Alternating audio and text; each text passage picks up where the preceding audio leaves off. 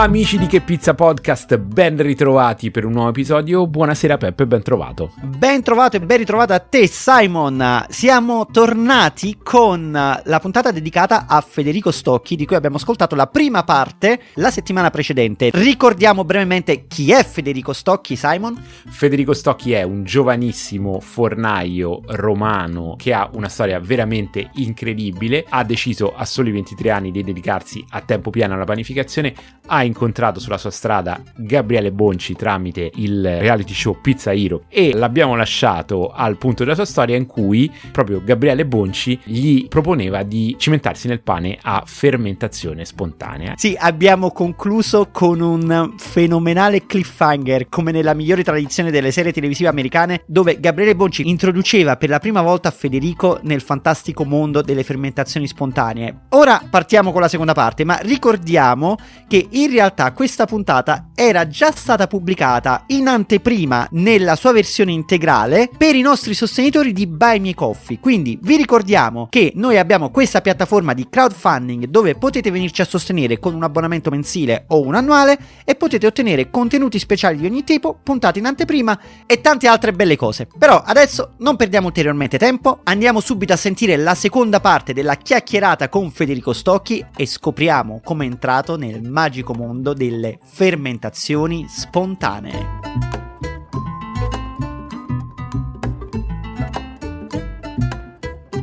Io ad aprile vado un giorno a Gabriele e Gabriele mi fa vedere un pane, mi fa aprile, quindi parliamo, io panificavo da novembre, quindi gen- diciamo dicembre, gennaio, febbraio, marzo, aprile panificavo da 5 mesi. Gabriele mi fa vedere questo pane mi fa ti piace? Dico sì Gabriele, ti piace? Sì. Questa è fermentazione spontanea, senza lievito, non c'è niente. Capirai, io ho imparato da poco, stavo imparando e ancora ad oggi penso che devo imparare a usare il lievito naturale. Dico, come ci arrivo a fare senza lievito? Lo vuoi fare? Dico, beh, magari Gabriele. Allora guarda, chiamo uno dei ragazzi, fagli vedere, spiegagli come lo fai, lo, mi dà una dose per fare un fermentino, un polentino di segale. Comunque... Mi fa, torna a casa e fatti il pane senza lievito. Torna, fallo, vede. Mi ricordo Gabriele mi prese per le orecchie, come fossi la Champions League, mi ha preso la testa e me la scoteva e con i suoi occhi azzurri cristallo mi guardava e mi faceva fallo Fede perché io ci credo che te lo fai. Io va bene, cioè era impossibile dirgli no. È una persona, è Willy Wonka. Io una volta gli ho detto una frase, gli ho detto Gabriele, non sono un tuo allievo, perché io, io al, al di là di questi eventi sporadici che capitavano una volta al mese che stavo là da lui. Non ho mai fatto scuola da Gabriele, non ho mai fatto uno stage da Gabriele. Nonostante lui mi ha invitato, eh. Gabriele mi prese e mi, mi, disse: Tu devi fare il pane senza lievito, fallo, vede perché tu c'hai il laboratorio caldo. Io ci credo che te lo fai. Perché lui vedeva come io ero attaccato. Poi sono diventato malato delle, delle, delle fermentazioni. Quindi eh, mi ha dato là, forse ha intuito qualcosa, non a caso è il personaggio che è. Diamo a Cesare ciò che è di Cesare, ma veramente non è Bonci perché è Bonci ci è arrivato e ci è arrivato in qualche modo, è una persona che ha una capacità e un'empatia particolare. E quindi mi mandò un giorno, mi disse vai al forno e fai questo, questo pane. E quindi nel mentre lui mi mandava le note audio io già ero su internet a, a cercare tutti quanti i dettagli delle fermentazioni spontanee, cose che però c'era poco in realtà in quel periodo, nel 2019, che paradossalmente ad oggi se ne parla tanto, c'era poco. Tecnicamente aiutaci, fermentazione spontanea, quindi senza lievito, senza lievito allora, madre. È un po' un discorso che poi ad oggi specializzandomi lo tocco in maniera più dettagliata. Fermentazione spontanea di per sé il lievito madre è già una, una fermentazione spontanea. Si intende per fermentazione spontanea Pensiamo che nell'ambiente siamo pieni di lieviti, anche nel nostro esofago siamo pieni di lieviti. Fermentazione spontanea è una contaminazione di una fermentazione di un ecosistema di lactobacilli, muffe, batteri e saccaromiceti che vanno a creare poi una fermentazione che crea anidride carbonica, che in questo caso il nostro, del pane, ci dà la, la, cosiddetta lievitazione. La lievitazione è un avvenimento meccanico che crea la fermentazione. Il lievito naturale però è una fermentazione curata, indotta, cioè la, lo sappiamo noi, creiamo un'acidità, è, è, un qualcosa di diciamo messo su un binario, no? anche se poi è, un eufemismo perché il lievito naturale è una cosa che se lo vogliamo vedere e gestire sempre alla stessa maniera è un conto, poi se lo vogliamo fare in maniera veramente fatta bene non ha limiti. La fermentazione spontanea è tutto tutto ciò che è lievito come il lievito naturale, però fatto in maniera giovane, cioè tu non devi fare un lievito per poi metterlo in impasto, tu fai un impasto che esso stesso è un lievito. Che cosa ci dà questo? Non solo la magia, come dice Gabriele, come racconta Gabriele, è un rapporto intimo con l'ambiente, cioè è quello, scusami, sostanzialmente è proprio quello, è un rapporto intimo con l'ambiente perché dà dei profumi, dei sentori, delle acidità, dei sapori, che, degli odori che tu non conosci, perché il lievito di birra te ne dà alcuni, il lievito madre te ne dà alcuni, il lievito madre liquido, solido, gestito in una certa maniera ti, ti dà delle caratteristiche, la fermentazione spontanea, proprio perché è spontanea, te ne dà veramente delle, de, delle caratteristiche indecifrabili. E qui un po' andiamo contro a quello che ho detto prima di Giuliano Pediconi no? Giuliano dice il buon artigiano è quello che arriva a quello che cui ambisce lì tu non sai che prodotto tiri fuori, cioè ovviamente nella forma, nelle caratteristiche lo sai, però la fermentazione spontanea, io di lì in poi Gabriele mi ha mandato quel messaggio, feci un pane, venne al primo colpo, successe quello che disse lui, buttai il lievito naturale, non facevo più pane con lievito perché mi successe un errore un ragazzo lo, gli ho detto me lo rinfreschi io domani non ci sto per favore non me l'ha rinfrescato il lievito è stato 4 giorni fuori dal frigorifero nel laboratorio dove fanno 40 gradi vicino al forno è diventato completamente secco, acido, sembrava proprio acido acetico puro e l'ho dovuto buttare, non, non potevo rifarmi un lievito da capo, quindi dico, ho questo metodo, lo conosco, mi è funzionato, faccio il pane a fermentazione spontanea divenne diciamo, una scommessa vincente perché a parte che i clienti hanno iniziato a, a conoscere questo prodotto che era diverso, aveva delle, una dolcezza particolare perché mancava l'acidità del lievito naturale, classica, di quello che ti dà il lievito naturale e ti dava dei, dei sapori della farina completamente diversi. Una shelf life completamente diversa, l'umidità della mollica completamente diversa, sembrava proprio di mangiare una bella bistecca al sangue, cioè la mollica era su, dico era, poi in realtà lo facciamo ancora, però io ti, ti, parlo in maniera empatica delle emozioni che ho avuto le prime volte a sentire odorare quel pane. Mi diede delle emozioni grandissime, i clienti lo riconobbero, hanno avuto empatia con quello che era quel prodotto, io vado, sono andato avanti a spada tratta, ho iniziato le fermentazioni da qualsiasi cosa, ho iniziato a far fermentare eh, le ciliegie, a far fermentare i rami di abete, feci una fermentazione a rami di abete in acqua e ci feci un pane al farro e lo chiamai il pane, il pane del bosco e mi ricordo che questi rami d'abete con l'acqua dei rami d'abete aveva tutto un sapore balsamico che si sentiva nella crosta del pane e venne scurissimo perché avviò una fermentazione che evidentemente aveva scaricato parecchio maltosio e poi conseguenzialmente non è che andavo a scatola chiusa, studiavo, studiato veramente tanto, ho letto come non ho mai studiato a scuola, non so neanche com'è possibile. Un giorno Gabriele sapeva che sono andato tanto avanti, mi ha lanciato lui, eh, ovviamente dopo che me l'ha detto in quel modo non potevo non credere a me stesso e non potevo deluderlo soprattutto, anche se lui non è mai stato appiccicato a me, però l'idea e il, mito che ho creato dentro di me di Gabriele Bonci voleva che io non lo, non lo deludessi in tal senso. Un bel giorno di dicembre, no, di, di novembre, quindi era passato un anno che panificavo, mi chiama Gabriele Fede, che sta a fare? Sto al forno, Gabri. Senti, tra due settimane devi venire con me a Vicenza. Io sapevo che cosa c'era a Vicenza. C'era il primo corso in Italia sulle fermentazioni spontanee, condotto da Cristian Zachini, Carlo Di Cristo, Pierluigi Sapiente e Ezio Marinato. In quel caso lì presenti erano soltanto Carlo Di Cristo, eh, Cristian Zachini, Nicola Scani, che è un altro ragazzo in gambissima, e Gabriele Bonci. Dico, cioè, quindi dobbiamo andare in ESMAC a fare il corso, io devo venire con te, io volevo andarci a questo corso, però ti dico la verità, costava tantissimo, dovevo allontanarmi di casa per quattro giorni, non ero pronto, non sapevo a chi lasciare tutto quanto qui, perché comunque le fermentazioni erano difficili da, da gestire e il corso aveva un prezzo importante. Dico Gabri, ma io sai, non so, ma dice ma vieni con me, ti pago pure. Dico come mi paghi? No, no, vieni, dai, andiamo, De- devi venire te, perché te ormai sei andato parecchio avanti, te le sai gestire. Eh, va bene Gabriele andiamo, preparo i boccioni di acqua fermentata, quel weekend me lo, non me lo scorderò mai perché stavo con la mia fidanzata ad Assisi, non potevo dire di no alla mia fidanzata Gabriele lo stesso weekend, quindi stavo con lei ad Assisi, sono tornato da Roma, ho fatto Roma-Assisi, Assisi-Roma, Roma con la 500 che avevo all'epoca insieme ad Andrei Giorgio che era ai tempi era il braccio destro di Gabriele pieno, questa 500 piena di sacchetti di farina, con questi boccioni d'acqua fermentata, le castagne che avevo preparato io perché me l'aveva detto Gabriele, voleva fare un padellino alla castagna. Partimmo 500 km in 500. Arrivavamo lì, mi ricordo che il boccione che avevo preparato, io lo feci proprio carico di fermento, cioè lo feci fermentare tantissimo. Lo dovetti mettere nella doccia dell'albergo per dormire perché avevo paura che esplodesse nella notte, perché lo, lo dovetti sfiatare nel, nel, nel piazzale del parcheggio dell'albergo. Gabriele non arrivava, la mattina dopo arriva, ha viaggiato tutta la notte perché lui ai tempi gestiva un, ris- un ristorante a Careggine, in Garfagnana, quindi ha staccato dal servizio nel ristorante e è arrivato nella notte però è arrivato cotto, cioè era stanco comunque. Iniziamo il corso, iniziano Carlo Di Cristo, inizia Cristian Zachini, c'erano 60 persone a giorno per 5 giorni e comunque erano persone professionisti che venivano da tutta Italia, ho avuto anche modo di conoscerne alcuni e diventare amico con qualcuno di quei corsisti.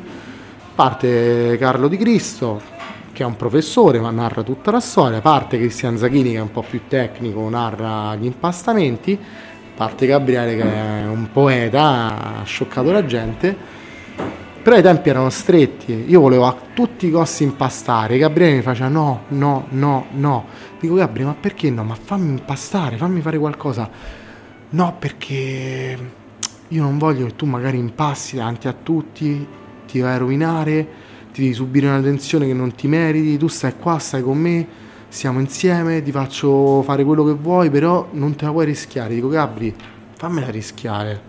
Dico, mi hai portato apposta, dai. Mi ha guardato e lui secondo me aspettava il mio quanto di sfida, mi fa vai, fai come te pare, vai. Passate le 6, il corso chiudeva alle 7, avevo un'ora per fare un impasto senza lievito con l'acqua fermentata, mi inventai tutto un impiccio, impastai con l'acqua bollente, eh, tutto in seconda marcia, feci tutta sta cosa, misi, usai il caldaro della planetaria per metterlo in frigo perché era d'acciaio spesso, almeno gli arrivava più tardi il freddo perché poi le celle erano già programmate. E mi ricordo Gabriele, dopo ci eravamo riposati in albergo a cena, mi guarda e mi fa ma tu sei sicuro che quel coso che hai fatto domani parte? Dico Gabriele parte, sei sicuro? Sì, Gabriele parte, allora mi fido, domani quello parte facevamo questo impasto, il giorno dopo venne questo impasto, era bello partito, c'era sta cupola di impasto bello fermentato, profumava lo tiriamo giù da impastatrice, lo spianiamo, facciamo tutte queste ciabatte, le famose ciabatte dove Gabriele mi disse durante Pizza Hero, cioè pensa che bello l'incrocio, no? dopo un anno ci ritroviamo io e Gabriele a fare ciabatte insieme, a fare una cosa proprio oltre, che io l'anno prima non, non mi sarei mai immaginato, le ciabatte a fermentazione spontanea con Gabriele Bonci a Vicenza in un corso della ESMAC. Dove tu non eri andato da studente, eri andato praticamente Ero da assistente, da, da assistente, assistente docente. Sì, sì, okay. l'assistente docente di Gabriele le stagliamo, le cuociamo, Gabriele le apre davanti a tutti, le apre come fosse un messia, no? le fa vedere al pubblico, la prende facendo vedere la mollica, la gente parte un applauso enorme, ti dico la verità, io un po' non stavo rosicando perché a Gabriele sono, sono riconoscente, no? Io sono una persona che ci tiene la riconoscenza, quindi dico vabbè ma è Gabriele, dico certo però non passate io, chissà se se ne è accorto qualcuno, impastate io, fatte io, lievito la fermentazione è mia. Lì è caduta una cosa che secondo me non potrebbe, io ne ho conosciuta di gente che comunque ha un'importanza anche mediatica. Lì Gabriele è sceso, si è girato, mi ha guardato, io ero dietro di lui, è sceso dal palco, si è seduto in mezzo alla gente, c'è anche un video su Instagram, si è, sedu- si è levato la varannanza, si è seduto in mezzo alla gente e dice no, tira fuori il telefono, fai il video perché questo voglio che te lo ricordi. Questa ragazza è una sperimentazione che ha fatto Federico nei laboratori ESMA, che ha fatto tutto lui, io non volevo che Federico impastasse, Federico ha insistito, Federico ha impastato, gli ho detto vai, vai per la tua strada, fallo. Federico ci ha creduto, io gli ho creduto e è venuto fuori questo prodotto. Questa è una sperimentazione Federico, lo fate un applauso a Federico, tutti quanti partono, fanno un applauso eh, io questa è, se mi chiedono chi è Gabriele Bonci, io racconto questa cosa. Questa più della trasmissione, più di tutto. Pensa che due settimane fa siamo stati a un compleanno di un amico in comune, Alessandro Ruver, un altro ragazzo in gambissima che lavora da Gabriele, adesso si sta aprendo la sua pizzeria a Viale Ventino. Io glielo ricordavo questa cosa, dico Gabri, ma te la ricordi quella volta che alla ESMAC lui neanche pensa della sua ingenuità, la sua bontà, vuole che neanche se lo ricordavi. Dice, ma davvero? Vabbè, oh, però te lo meritavi, sei stato bravo. Quella sua spontaneità. Di lì mi ha aperto un mondo ancora, un'altra porta ancora. Sempre ogni porta possiamo metaforizzare dicendo che ogni piccola porta ha aperto un'altra grande porta ancora e siamo arrivati, eh, arriveremo, arriverò a aprirne altre perché poi lì sono nate poi anche altre conoscenze, altre cose e mi hanno chiamato anche tanti altri professionisti per una consulenza, perché comunque il mondo della fermentazione spontanea tira, è un mondo veramente figo. Ho iniziato a fare parecchie consulenze. Io non sono uno che pubblicizza Instagram perché a me piace la sperimentazione, la consulenza, ma lo scambio. Non lo faccio per... Eh, poi ovviamente, ovviamente dai, diciamoci la verità, Comunque la professionalità ad oggi paga, va pagata, ma va riconosciuta in tutti e per tutto, però non è soltanto per l'economia, è anche perché comunque ricreare, aiutare e creare nel laboratorio di altri per la consulenza è bello, quindi per questo non l'ho mai pubblicizzata a me piace farla perché mi piace coinvolgermi come mi è stato fatto vedere anche da altri professionisti, cioè in maniera empatica. Da quel giorno in poi diciamo ho preso consapevolezza, ho detto da qua posso solo salire, non posso più scendere, non posso più andare in peggio. Poi da lì in poi ecco si sono aperte tante cose, eh, gli eventi, la città della pizza, il podcast come questo che stiamo facendo, alcune trasmissioni televisive eh, poi ecco la sfiga voluto che abbiamo fatto quell'anno, ricordo, un anno dopo che panificavo, feci mille panettoni, erano arrivato anche ai panettoni, anche ai grandi fermentati, la pizza, ho iniziato a sperimentare la pizza in, in qualsiasi modo, in più avevo la fortuna che comunque già avevo avuto parecchia sperimentazione anche nel mondo della cucina, non, non sono uno chef stellato, non sono uno chef, sono uno che però se deve mettere un buon condimento su una pizza, un broccoletto ripassato fatto bene lo so fare, se devo fare una composta, una marmellata un uh, tipo di, di, cottura, una cottura a bassa temperatura, una marinatura, lo so fare, le basi me le sono imparate bene, mi piace mangiare quindi socializzo con ciò che produco. Che dire, da lì si è aperto tanto, tanto. Ad oggi sono contento perché comunque sono passati 5 anni, oltre al mio forno, al forno degli amici, di qui da noi questa è un'altra cosa che potevo dire all'inizio, ma non l'ho detta, noi non volevamo questo nome. Io non lo volevo, non mi piaceva il forno degli amici, lo trovavo quasi infantile, però lo scegliemmo tutti quanti con un accordo, a mio padre piaceva, a mia sorella piaceva, quindi ho rispettato la scelta, però ti dico che ad oggi, qui dove siamo oggi, il forno degli amici è veramente diventato il forno degli amici, perché è diventato poi un mondo aperto a tutti. Io di lì ho capito che non c'era proprio motivo e modo o senso avere gelosie per i propri impasti, le proprie ricette, perché poi i procedimenti, i metodi sono sempre diversi.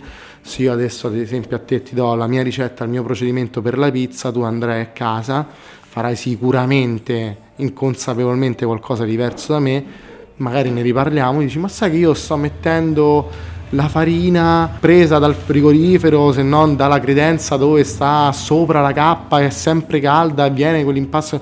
Quindi ci sono tanti, veramente tantissimi fattori che se uno studia possono cambiare negli impassi, possono cambiare.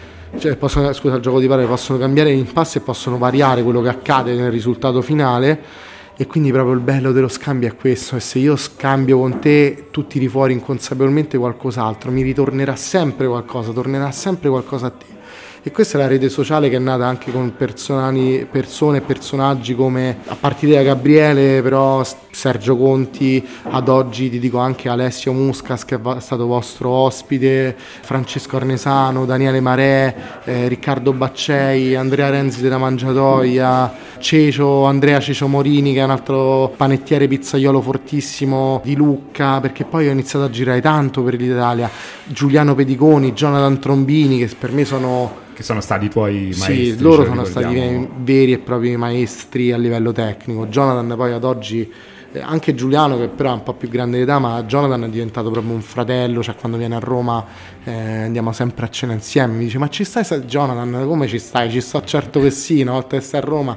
Che dire, si è creata una bella, bella rete, eh, siamo in un, momen- in un, momento veramente positivo del mondo della panificazione, del mondo della pizzeria, anche se i pizzaioli sono un po' più timidi, un po' più resti alcuni. Diciamo che il paradosso vuole che l'elite, cioè chi veramente fatto, sta emergendo e sta facendo emergere questa professione, questi, questi ragazzi che ti ho citato adesso, i ragazzi di Sbanco, Lievito Pizzapane, La Mangiatoia, Ciro Salvo, Ivano Veccia de, di Quinto, cioè veramente professionisti che avrebbero tutti i motivi per tenersi stretti i loro, i loro, segreti, invece sono persone che hanno tanto scambio e non volendo, cioè il paradosso vuole che proprio perché sono quelli che potrebbero tenersi più stretti, hanno il loro business che va forte e, e giustamente e meritatamente, in realtà sono quelli che scambiano io ho avuto la fortuna di conoscere queste persone, avere a che fare con loro e questa, questa cricca si è veramente tanto estesa e ha creato un ambiente veramente bello. Io dico sempre che per me si è creato grazie alla forza e alla spontaneità di Gabriele. Lui è stato un motore così importante sì. secondo te di questa diciamo rivoluzione? Assolutissimamente sì, perché Gabriele è uno che ha iniziato a fare, cioè, guarda, non si offenderà mio padre che mi ascolta però il panificatore anni 80 è un panificatore veramente geloso. Mi, mio padre mi ha sempre raccontato, ma l'ho visto anche con i miei occhi, che il fornaio, il capo fornaio, si metteva di fronte alla bilancia per non farti vedere le dosi dell'impasto. Il pasticcere, guai a te, ci stanno pasticceri che ancora ad oggi girano con, il libretto nero delle ricette se lo portano a casa. E io quindi sono stato abituato così, non da mio padre, non dalla mia famiglia, dal mondo da cui siamo nati, che abbiamo, che abbiamo visto. Arrivare a un Gabriele che ti distrugge tutto e abbatte tutti questi paletti è stata una rivoluzione. Io a un certo punto ho veramente empatizzato con questo mondo e chi mi diceva posso venire a Pai? Ma vieni, poi qui era diventato un porto di mare, immagino, no? Dopo Pizza Hero. Immagino, io ti volevo fare, allora innanzitutto ti volevo ringraziare perché hai praticamente preso possesso del podcast. Credo di non aver mai dovuto fare così poche domande, ma non è mai stato così piacevole non dover fare domande perché ero estasiato a raccontare, a, a sentirti raccontare questa storia. Quindi grazie veramente di averla voluta condividere con noi. E poi ti volevo dire solo due cose al volo. Primo, che secondo me la scelta del nome Forno degli Amici è azzeccatissima e che tra l'altro io vi ho conosciuto tramite quella puntata di Pizza Hero perché quando mi sono appassionato alla pizza e c'era il lockdown cercavo tutto quello che potevo consumare sulla pizza e ho detto oh, Gabriele Bonci, Roma, me lo vedo subito così appena vado a Roma, al tempo non, non vivevo a Roma, ho detto vado, vado, subito ai forni. Non mi ricordavo nemmeno che non aveste, non aveste, vinto voi, io mi ricordo che sono venuto dritto qua, così sparato, non, insomma gli altri due posti non mi ricordo, sicuramente sono iper meritevoli, ma non mi ricordavo nemmeno i nomi. Invece ho detto no, forno degli amici, troppo bello, ci devo assolutamente andare. Follie della, della mente umana ho comunque istinto. Beh, ma guarda, ti, ti, dico che in realtà non è una cosa soltanto tua, perché io mi ricordo, adesso li dovrei ricercare. Però mi ricordo che Gabriele mi mandò una nota audio su, su Instagram appena uscita la puntata il giorno dopo. Oh, ma avete fatto cazzi da tutta Italia? Perché Gabriele che è successo? Volevano tutti che vinceste voi. E mi ricordo i commenti sulla pagina ufficiale di Pizza Hero, la gente, ma i ragazzi hanno vinto perché evidentemente videro i nostri sorrisi e forse la gente, eh, come hai detto tu, la, la, follia della psicologia ha empatizzato con la nostra passione, il nostro amore. Veniva la gente qui dall'Umbria, io mi ricordo, veniva da, dall'Umbria, dalle Marche, dall'Emilia Romagna, ancora viene gente che to- di tanto in tanto rimandano la puntata e io dico, cioè, la gente dico, ma non lo vedete che eri un bambino là, ma appena avevo la barba, cioè, ma allora la pizza così, tante volte dicono, signori, ma sono cambiate un po' di cose, no? E sì, è un po' un ricordo comune quello che è successo della puntata che tanti si ricordano che abbiamo vinto noi. Vuoi o non vuoi, è così. Senti Federico, io so che dobbiamo chiudere, tu ci hai dedicato veramente tanto del tuo tempo, so che sei impegnatissimo, però noi abbiamo delle domande di uno dei nostri ascoltatori fedelissimi, Valerio Valle, che ringraziamo. Tra l'altro. Valerio è un pizzaiolo bravissimo, lui ha diverse pizzerie in Abruzzo, fa consulenza anche lui, mi ha mandato le domande ad alcune in parte hai già risposto, mi chiedeva come così giovane ti sei appassionato così tanto a questo mestiere e questo direi che ce l'hai spiegato.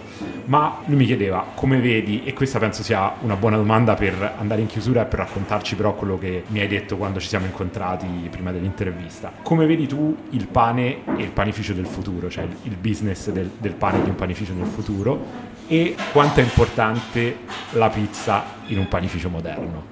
Allora, per quanto possano apparire comunque domande schiette e semplici, sono due bellissime domande a cui sono lieto veramente tanto di rispondere. Allora, il pane del futuro, io ho una concezione mia, perché per fortuna poi ognuno ovviamente ci sono tante persone che hanno influenzato il mio cammino, però sono riuscito a mantenere una mia coscienza.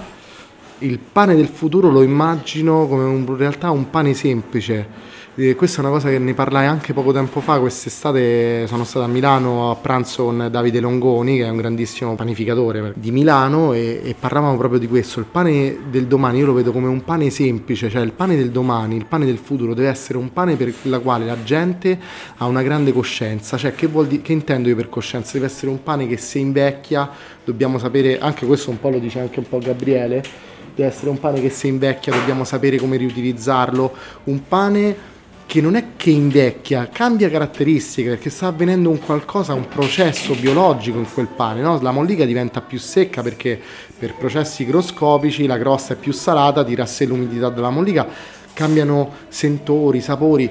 Perché un pane surgelato e poi tostato per forza deve perdere di qualità e non cambiare la qualità? Il pane del futuro deve essere un pane cosciente dove noi artigiani abbiamo modo, possibilità di sperimentare in primis noi e di capire come cambiano le caratteristiche del pane, come cambiano le caratteristiche in base alla farina, alla fermentazione e dobbiamo avere la capacità, l'empatia, una parola che abbiamo detto tanto, ma questo veramente è un mestiere fatto di passione e amore, l'empatia, la voglia e la passione per raccontarlo al consumatore, al cliente, che è colui che poi regna.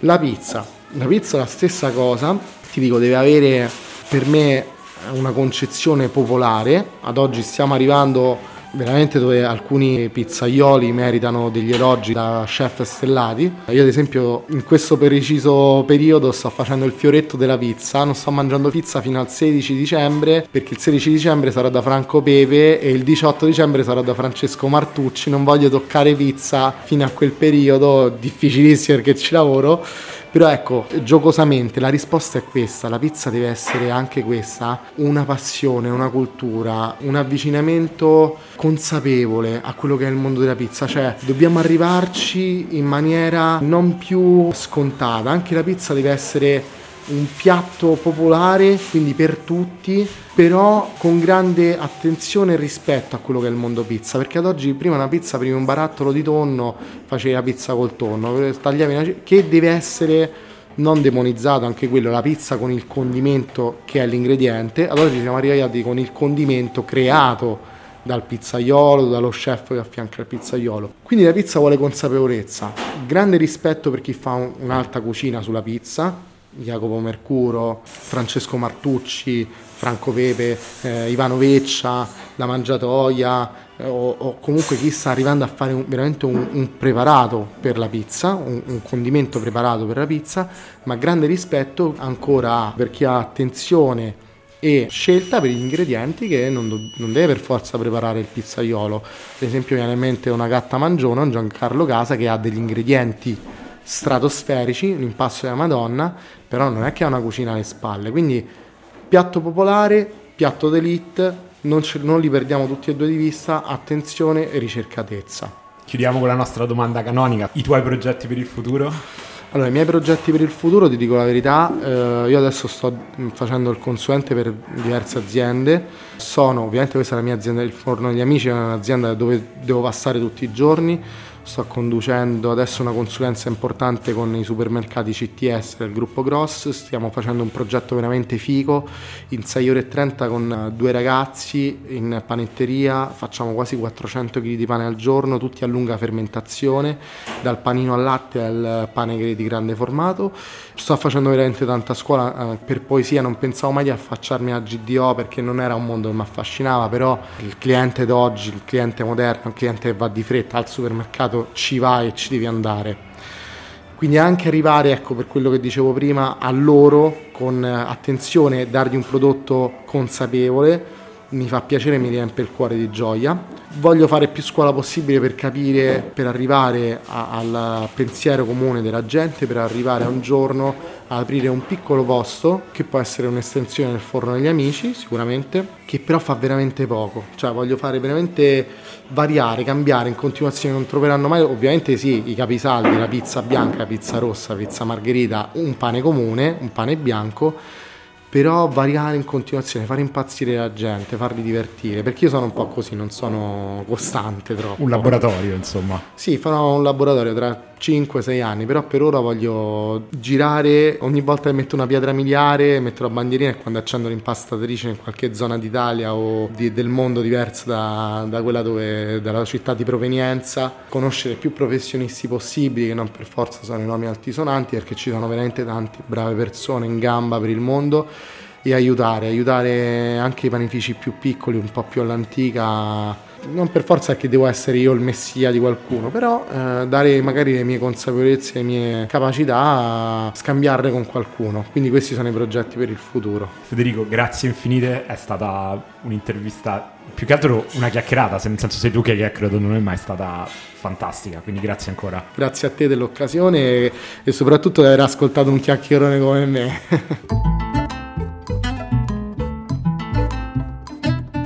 Io dico solo che a 28 anni avere tutta questa chiarezza e avere tutta questa esperienza me lo sognavo. Io a 28 anni stavo ancora facendo il vitellone all'università, Peppe. Non so te, ma quando Federico ha detto mi sono fatto uomo in questo forno, ho detto però direi che hai bruciato le tappe. Sono veramente curioso di vedere dove andrà a finire questo ragazzo che è veramente molto molto bravo in tutti i sensi, non solo nella panificazione ma anche nella comunicazione, nel sapersi proporre, infatti lo dimostra il percorso che sta facendo. Molto bravo, molto amato e conosciuto da quello che abbiamo potuto vedere perché la puntata della settimana scorsa tra l'altro ha avuto veramente un ottimo riscontro, soprattutto tra i nostri fedelissimi che si sono iscritti al canale Telegram, qua parte la call to action, lo dobbiamo ricordare sempre che noi abbiamo un canale Telegram e un gruppo Telegram dove non solo potete rimanere aggiornati con tutte le uscite del nostro podcast, ma anche seguirci in tutte le altre nostre avventure, le nostre pazzie, le nostre follie